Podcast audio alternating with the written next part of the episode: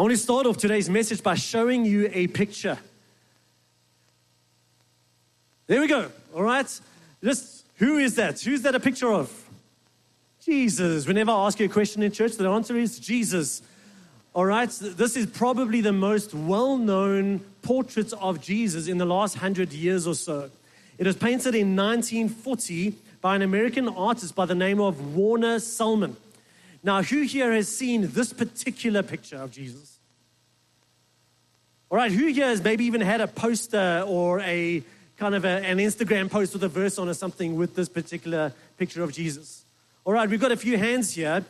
This picture has been reproduced in print over 500 million times. That doesn't even count how it gets reproduced on the internet. And this picture, more than almost any other picture of Jesus, has shaped how many of you see and picture Jesus when I say the word Jesus, just randomly. All right? Blonde hair, pale skin, he creams every single day, and he's got perfectly white clothes. All right? Now I want to show you a second picture. And immediately we see quite a difference because we've always known this, but Jewish men don't look like the previous guy. You just need to go to the Middle East now or watch the news, and you will know that Middle Eastern men have brown skin and dark brown, if not black hair. Also, something unique to those times is that they didn't really have long flowing hair and ZZ top beards. All right, they tended to have close cropped hair and a close cropped beard. Some of the earliest pictures of Jesus, I'm talking first and second century, actually portray him without a beard the scholars dispute that because as an itinerant preacher, he wouldn't have been able to shave regularly. All right, so he probably carried the style, the fashion of the time, which was a close cropped beard. He almost certainly didn't have brilliant white clothes because he doesn't have the washing product that we have. It would have involved him bleaching his clothes regularly, and again, a poorer traveling preacher would never have been able to do that. And now I want to show you these two pictures side by side. One more thing on the picture on the right there is the guy, a guy uh, from BBC, he kind of developed this picture by studying Galileans of the time. He literally went and studied the bone structure of many of the Galileans of the time. And while he's not saying that's Jesus, he's saying if you're going to take an average, that's probably what he looks like. The scriptures say that there was nothing about him that made him stand out. He didn't walk around and float. Again, he didn't have this lily white skin and blonde hair. He didn't have this like halo around him and these brilliant white clothes. So he would have blended in with the very average Galilean male of the time. So now, as you put these two pictures together, I'm going to ask you a strange question, and this time, no hands. Which of these two pictures are you more comfortable with? Which of these two, two pictures do you like more? The reason why I raised this, and the reason why I didn't ask you to raise your hand this time around, is to show you how quickly and how unassumingly we move from what is true and we start reshaping Jesus in our own image. We start reshaping him into our own culture. And at some point, you're saying, well, it doesn't really matter because Jesus is still Jesus. And when it comes to pictures like this, it doesn't matter, except we don't only do this with paintings of Jesus, we do it with his teachings. We do it with his essence, with who he is. We do it with what he has handed us. We do it with his word. And we do it just as much as today was a bit of a shock for you. We do it so easily. And so today is all about the point that when we reshape Jesus in our own image, sometimes we get to the point where that Jesus no longer saves. And where that religion no longer saves. So we're in the book of Hebrews. We're going through a series called If Jesus. If Jesus. Inherent in the title of the series is a premise. If Jesus is this, if Jesus has said this, if Jesus has done this, then there's an inherent therefore in our sermon series title. Then something has to follow. There's a therefore that has to have an outworking. And so, what we're doing is we're going through all the therefore statements in the book of Hebrews. We're looking at the if Jesus part the therefore part, and then we're going into what does that mean for us. And so, what we're going to do is we're going to start off today. If you have your Bibles here, turn with me to Hebrews chapter 7. Hebrews chapter 7, and we're going to be bouncing all around that chapter. But I want to start off at the end. I want to start off with the therefore verse. So we're going to kind of start at the end, then we're going to go back to what that therefore is there for, and it's a pretty big therefore today. And then we're going to circle back to this verse, and hopefully by then there's something in your heart and mind that is going, wow, wow, wow. So our therefore verse for today is Hebrews 7, verses 25. Let's read together. Therefore, he, Jesus, is able to save completely those who come to God through him, because he always lives to intercede for them. So that is our verse, and we're going to actually circle back to that verse twice today. Now, there's a whole lot going on in this, therefore. And therefore, we're going to be looking at chapter 7 and help let chapter 7 help us understand the real meat and the power of verse 25, this therefore statements. I want to remind you that the author of the book of Hebrews is writing to some very Jewish Christians. Christians who were entrenched in the system of Judaism, came to faith in Jesus Christ. And so, what's going on in the book of Hebrews is the author is drawing on very rich Jewish Old Testament imagery. So, if we are to understand the same imagery, we need to dive into these Old Testament pictures so that when we come to these therefore verses, we go, wow, instead of, hmm, that's interesting. All right? So, what we're going to see in a second in chapter 7 is that chapter 7 is going to take us to a story at the end of Genesis 14, and we're going to be introduced to a strange, very mysterious Old Testament figure by the name of Melchizedek. Melchizedek. All right, so now when you speak in Hebrew, you always have to have social distancing. So when you say Melchizedek, all right, no one is wiping their faces after you've said that, but that is how we are to speak. So, who is Melchizedek and why is he so important? Well, luckily for you and me, we don't have to turn to Genesis 14 chapter 7 of Hebrews actually gives us a great summary of the story. So, uh, Hebrews 7 this Melchizedek was king of Salem and priest of God Most High. Now, I just want to stop there. Melchizedek is the first priest of God we get introduced to in the Old Testament. Now, maybe that doesn't mean anything to you. You need to realize that this is over 400 years before the priesthood gets introduced into Israeli life. This is 400 years before the Levites, before Moses and Aaron, before we have sacrifices and tabernacles and temples. And we already have this mysterious figure who is called a priest of God Most High. All of these thoughts you need to hold on to as we read on. He met Abraham returning from the defeat of the kings and blessed him. And Abraham gave him a tenth of everything. Now, again, strange story. Abraham goes to retrieve his nephew Lot from these kings and he wins this military defeat. He's got all the spoils of war. Melchizedek arrives, blesses him, and Abraham tithes a tenth of the spoils of war to this king.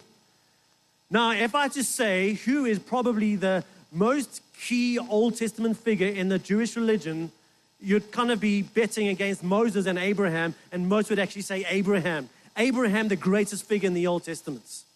And yet, this great figure in the Old Testament is acknowledging a greater figure, the presence of a greater man, because the lesser ties and acknowledges the greater. Does that make sense? Another thought for you to hold on to. First, back to Melchizedek, his name means king of righteousness. Hebrew lesson Hebrew is all about the consonants. The vowels kind of matter, but not as much. And so if we look at the Hebrew name Melchizedek on the screen behind me, I've highlighted the consonants. And so forget, forget about the actual consonants, think about the sounds. We see in the name Melchizedek, we see Melech, which means king. And then we've got Sedek or Tzedekah, which means righteousness. So his name literally means the righteous king or the king of righteousness.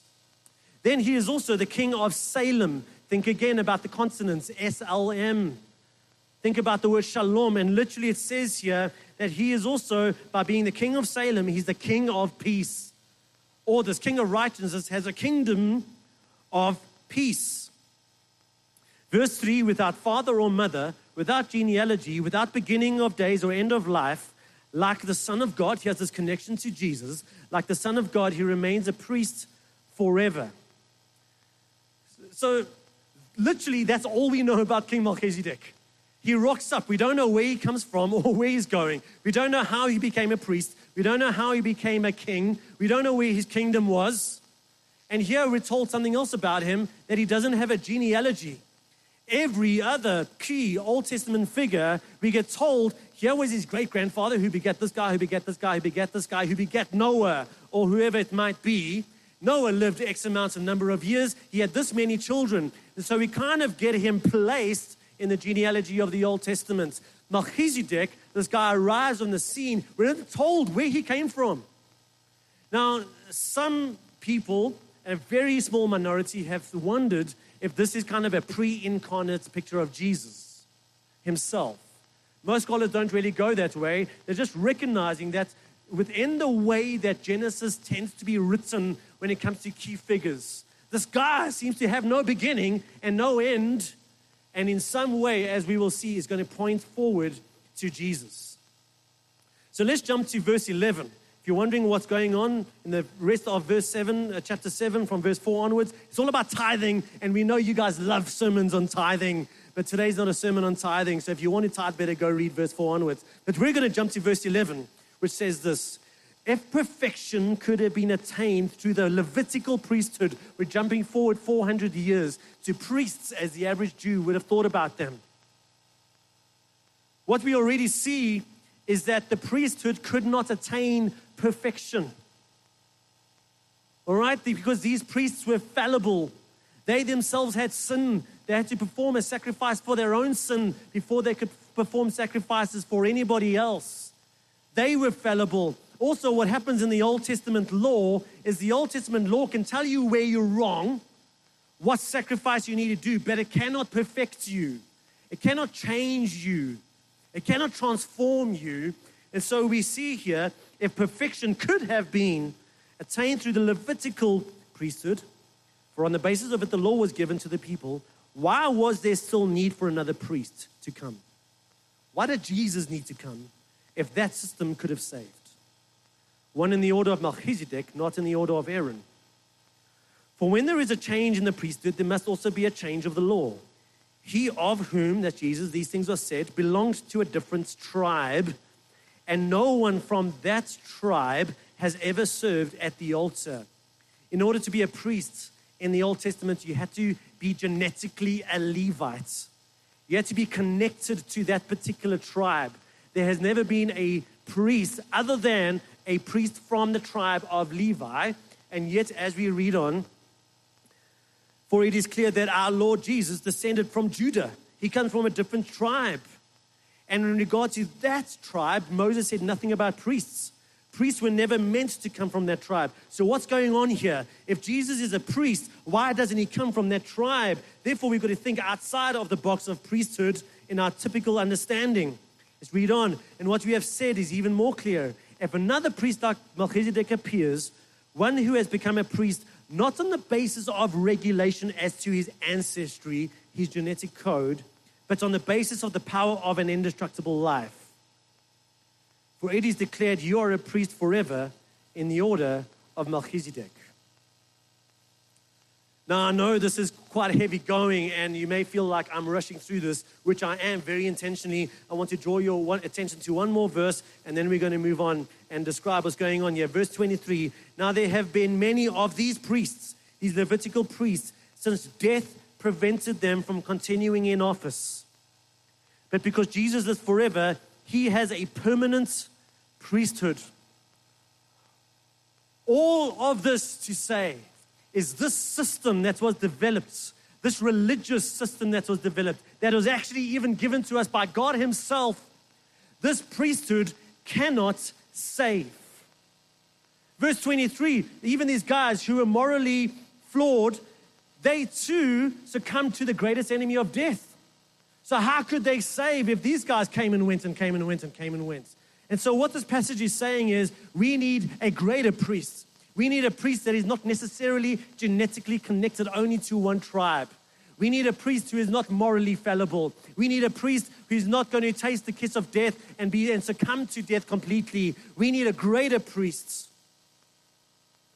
And so the author of Hebrews looks at the priesthood and says, okay, Jesus is kind of like these guys, but he is actually far more than these priests. And then they go back to Genesis 14 and they see this kid, this figure, Melchizedek, this high priest who has no beginning, who has no end, who is not genetically confined to one tribe, who is a king and a priest. And they say, whoa, whoa, whoa, Jesus is actually more like this guy. And so, in what ways is Jesus like Melchizedek, but a truer and greater Melchizedek? Well, firstly, just like Melchizedek, Jesus is a priest king. Now, I know this sounds like Christianese, but in the Old Testament, you could either be a king or a priest, but you couldn't be both. Melchizedek was a priest and a king. And Jesus, like him, is the greater priest, but he's also the greater king. Now, like Melchizedek, Jesus is a king of righteousness, but a greater and perfect righteousness. Like Melchizedek, Jesus has a kingdom of peace, but a greater and everlasting kingdom of peace. Like Melchizedek, but even more so, Jesus has an eternal priesthood. Melchizedek, more than likely, died sometime thousands of years ago, and yet Jesus truly has no beginning and no end. And therefore, he is eternally available to us, even today, as a king, priest of righteousness, whose kingdom is a kingdom of peace. And finally, like Melchizedek, Jesus deserves our first and our best. Like Melchizedek, just like Abraham tithed the spoils of war to this king, so the greater king, the greater king of righteousness, deserves the first and the best of our time and our talents and our treasures. Therefore, circling back for the first time, therefore, verse 25, therefore he is able to save completely as opposed to the Levitical priesthood. Therefore, he's able to save completely those who come to God through him because he always lives to intercede for them. So here's the dynamic taking place. The author of Hebrews writing to very Jewish Christians who came to faith in Christ and are starting to experience opposition. In chapter 10, we see they're being imprisoned, they're being persecuted for their faith. And so, what's starting to happen is they're starting to go, Is this worth it? Is Jesus worth the opposition? Is Jesus worth the difficulty? And they're starting to say, oh, oh, oh, we used to like this system. We used to like the priests, the sacrifices, the temple. We know that we're not going to get kicked out by anybody. We're not going to get challenged by anybody for doing that. So maybe we need to go back to that system. And now the argument of the book of Hebrews is listen, that system cannot save that system pointed towards a greater one to come. And Jesus is the one who came, and by virtue of his indestructible life, and by virtue of his eternality and what he has accomplished, he is the only one who can save. Now, maybe some of you are saying amen in your hearts right now. I kind of wish sometimes we're like Pentecostals, we we're like, woohoo, amen, praise the Lord. Yes, but no, I know that some of you are saying, okay, Stephen, that's great. Thanks for the history lesson. But when I feel challenged in my faith, when I feel like I'm experiencing some opposition in my faith, I'm not running to priests. I'm not going to buy a budgie to sacrifice at the temple. I'm not running to temples. And so, how does this affect me? See, here's the deal I believe just like, you know, when you're driving a car and you let go of the wheel, it kind of always veers left. I believe that when we're not holding onto Jesus, we still have this tendency to veer away from the true Jesus to religious forms that we are more comfortable with. And at some point, we are going to get to a form of religion that no longer saves in the same way that the Levitical priesthood, even though that religion came from God Himself, that system cannot save. So I'm kind of using now religion in a negative sense. So some of you might push back saying, but isn't Christianity a religion? Aren't we given Jesus? Doesn't Jesus have commands for us? Doesn't the New Testament give us a way a bunch of principles to be and to do church and to follow Christ, wouldn't we call that the Christian religion? And I say, yes, absolutely. Well, doesn't the book of James talk about a pure and undefiled religion in the positive sense of the word? Oh, absolutely. But if you read the book of Galatians, or if you're tracking with the book of Hebrews, or if you go to the Gospels, what you will find is while Jesus every single time will welcome a sinner, doesn't matter what they have done and how severe their sin is, when they come to Him, Jesus welcomes them with grace every single time. And on the other hand, when Jesus comes across religiosity, when people take external forms of religion that say jump through these hoops in order to be pleasing to God, do these things and maybe God will be pleased with you. When people are placing undue obstacles on people that obscure them from the grace of God, every single time Jesus confronted them with anger and challenged them. I mean, you want to know why Jesus was crucified? One of the things he said to the Pharisees, the religious leaders of the time, was he said, Listen, you guys cross an ocean to make a single proselyte, and yet you make him twice the son of hell as you are. No wonder these guys wanted to crucify Jesus. Yet Jesus knows this is why he's so anti religion and religiosity. He knows that religion cannot save. I heard one guy say, I just forget where I got this from. He said, just picture two dads with two sons, and they're going to go to a football game or a soccer game. Dad number one, he says to his son, Listen, son, go out and do your best. And if you score a goal, I'm going to be so proud of you. Dad number two says to his son, Listen, son, I just want you to know I'm so proud of you. Go out and do your best and see if you can score a goal. Now, both of those sons will play their hearts out. And yet, son, son number one is playing to earn his father's favor. Son number two is playing from his father's favor. And so, when religion gets in the way and forces us to earn the love of God, that form of religion no longer saves. Because what Jesus wants us to know desperately is that we are acceptable to Him, not because of what I have done, but because of what Jesus has done, His perfect life. And when I am in the perfect one, I get to stand before the Father, and He looks at my life as if it is His life.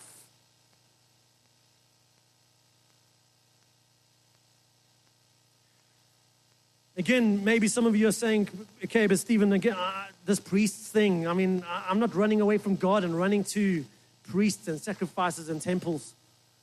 But I think we have our own versions in our lives. For some of us, it's traditionalism. Now, we've got a 2,000 year old faith as far as the Christian part of our faith goes. And we've got some rich traditions. There are some incredible people who have deposited great things in our religion that have helped us see God. We have many great things that we do that are going to enable us to participate in Christ. And yet, for some of us, we don't see the goal in, in every time and place. The way that we do things ought to be how can we reach the culture around us? But what some of us do, we press pause on some of these traditions and we say that is the only way that you can worship. And instead of allowing the traditions to point us towards Jesus, which was their original intent, we look at the traditions themselves. We love the traditions more than Jesus. We feel the peace and the comfort that comes from the traditions, not from the Son of God. Now, some of you are like, yeah, yeah, yeah, all, all those people who are into traditions. Well, I believe the same is true today. We can do the same thing with modern contemporary forms of church and worship. Now, I tend to, as a person, prefer where we are today globally. I tend to think it's a, uh, it gives us greater opportunity to reach the culture around us. But that, that's just me.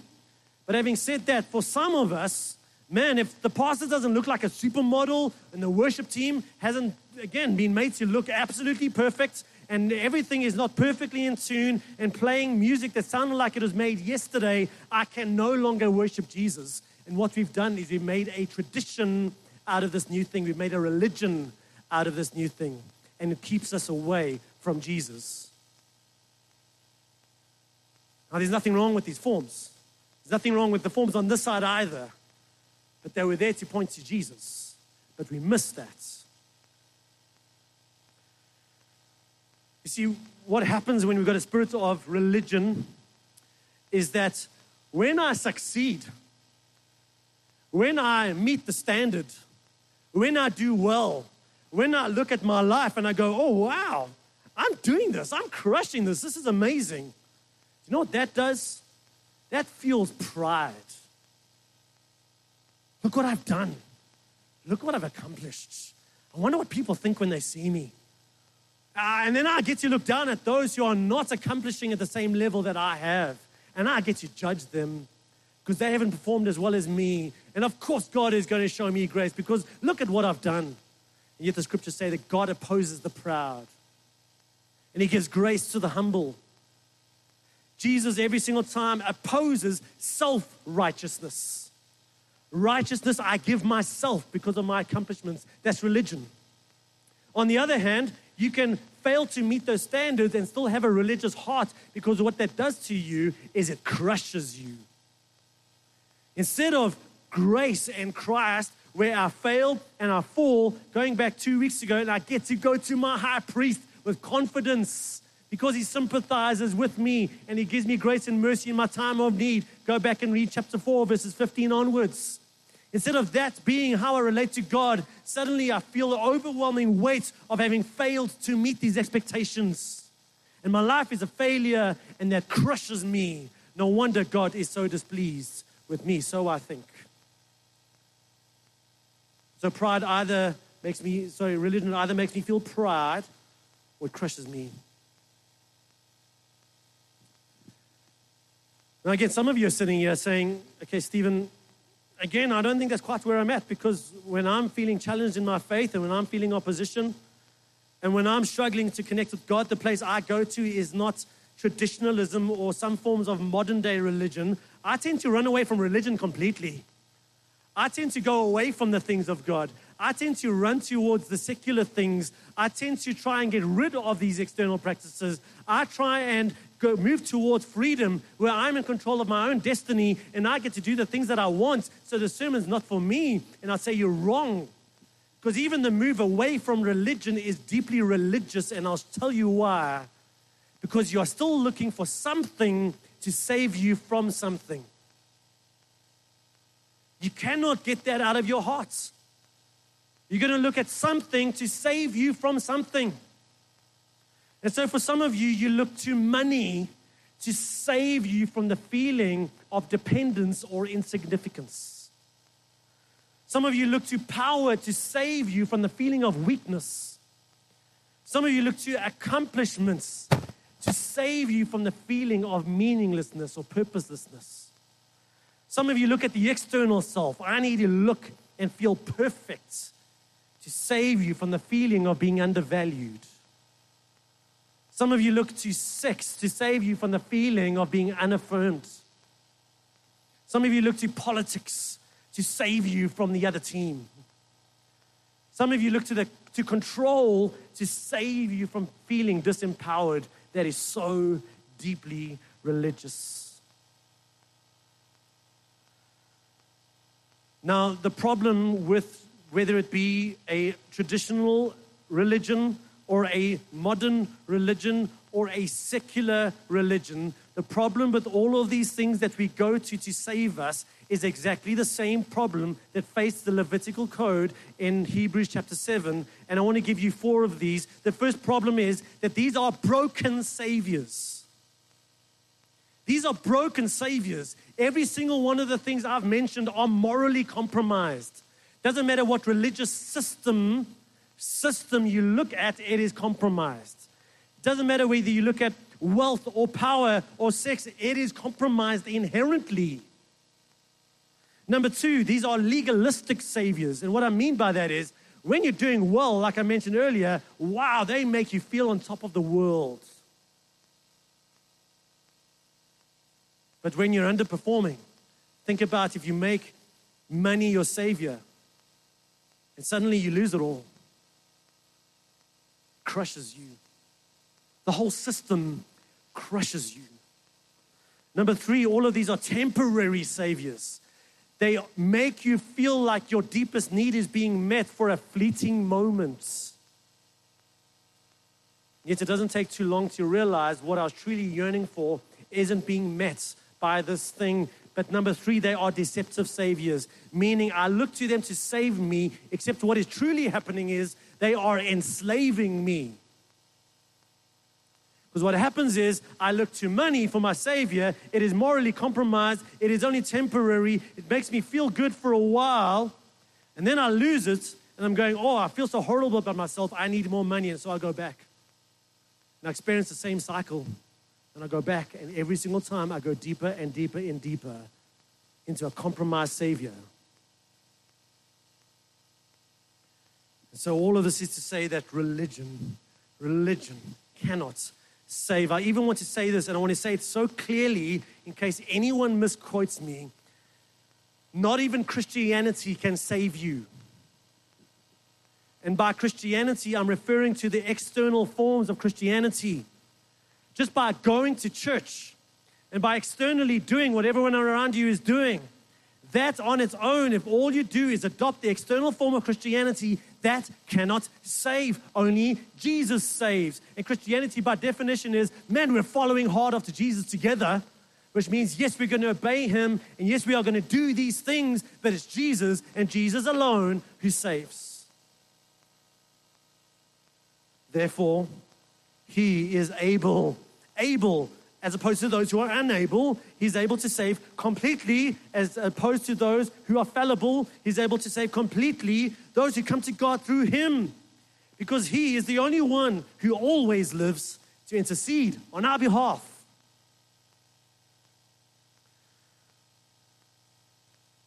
And so I think it's amazing that we are coming around the table today, just the way that we as a church regularly remind ourselves of the cross of Christ just to help us focus, as if this chapter hasn't been enough, I just want to read the rest of the chapter. Such a high priest meets our need, meets our deepest need of brokenness and pain and death and suffering and sin. One who is holy and blameless, pure, and set apart from sinners, who is exalted above the heavens unlike the other high priests or any other religion we go to. He does not need to offer sacrifices day after day, first for his own sins and then for the sins of the people. He sacrificed for their sins and for your sins and for my sins once and, sorry, I sacrificed the way, once for all, once for all when he offered himself.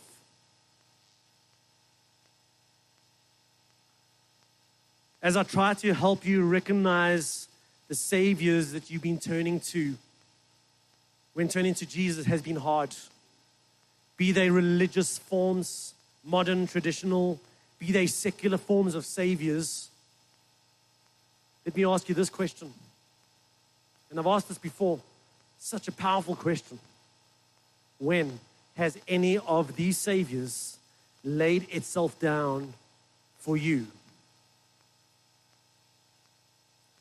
Yes, in the heat of the moment, it feels like sex is working for me. Yes, when I've got it, it feels like money is working for me.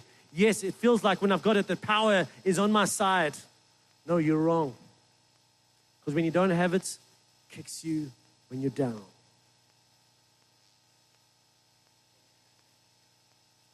And yet, this Savior, when we were sinners, Christ died for us his enemies, those who are unworthy. There is no Savior you can look to on planet Earth across the pages of history that has ever done that. And yet He still lives and intercedes for us right now. And so, as we come to the table, and maybe here's a good time for you to start opening your little communion pack, or those of you at home to get your bread and your juice.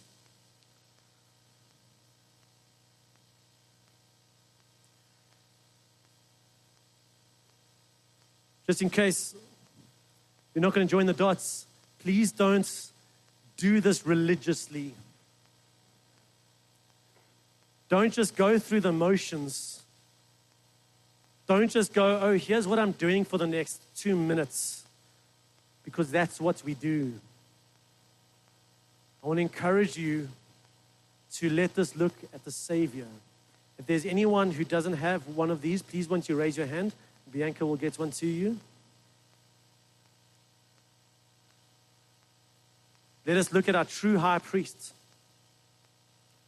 the one who sacrificed himself, though he was perfect for us sinners and his enemies. Let this be an act of worship, an act of insight as I recognize here's where my heart is truly at, but an act of dependence as instead of trying to fix myself, I fix my eyes on Jesus. And so I'm going to pray, and then we're going to have some music playing very softly in the background. And in your own time, take the bread, picture of Christ's broken body. Then take the cup, a picture of his blood shed for us. And Holy Spirit, as we do that, I pray that as you tell us in this very book that your word is living and active, able to penetrate and divide, I pray that you would take what is true from what has been said this morning and it would penetrate us. Not to condemn, but to convict and to invite. Holy Spirit, allow us to see Jesus with greater clarity as we take the bread and as we take the cup. Allow our hearts to respond in great gratitude as we look to the great high priests. Let's take communion together.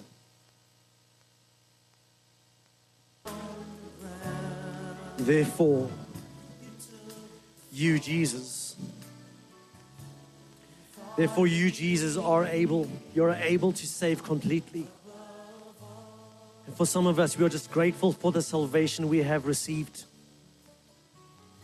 But some of us are feeling the invitation to salvation.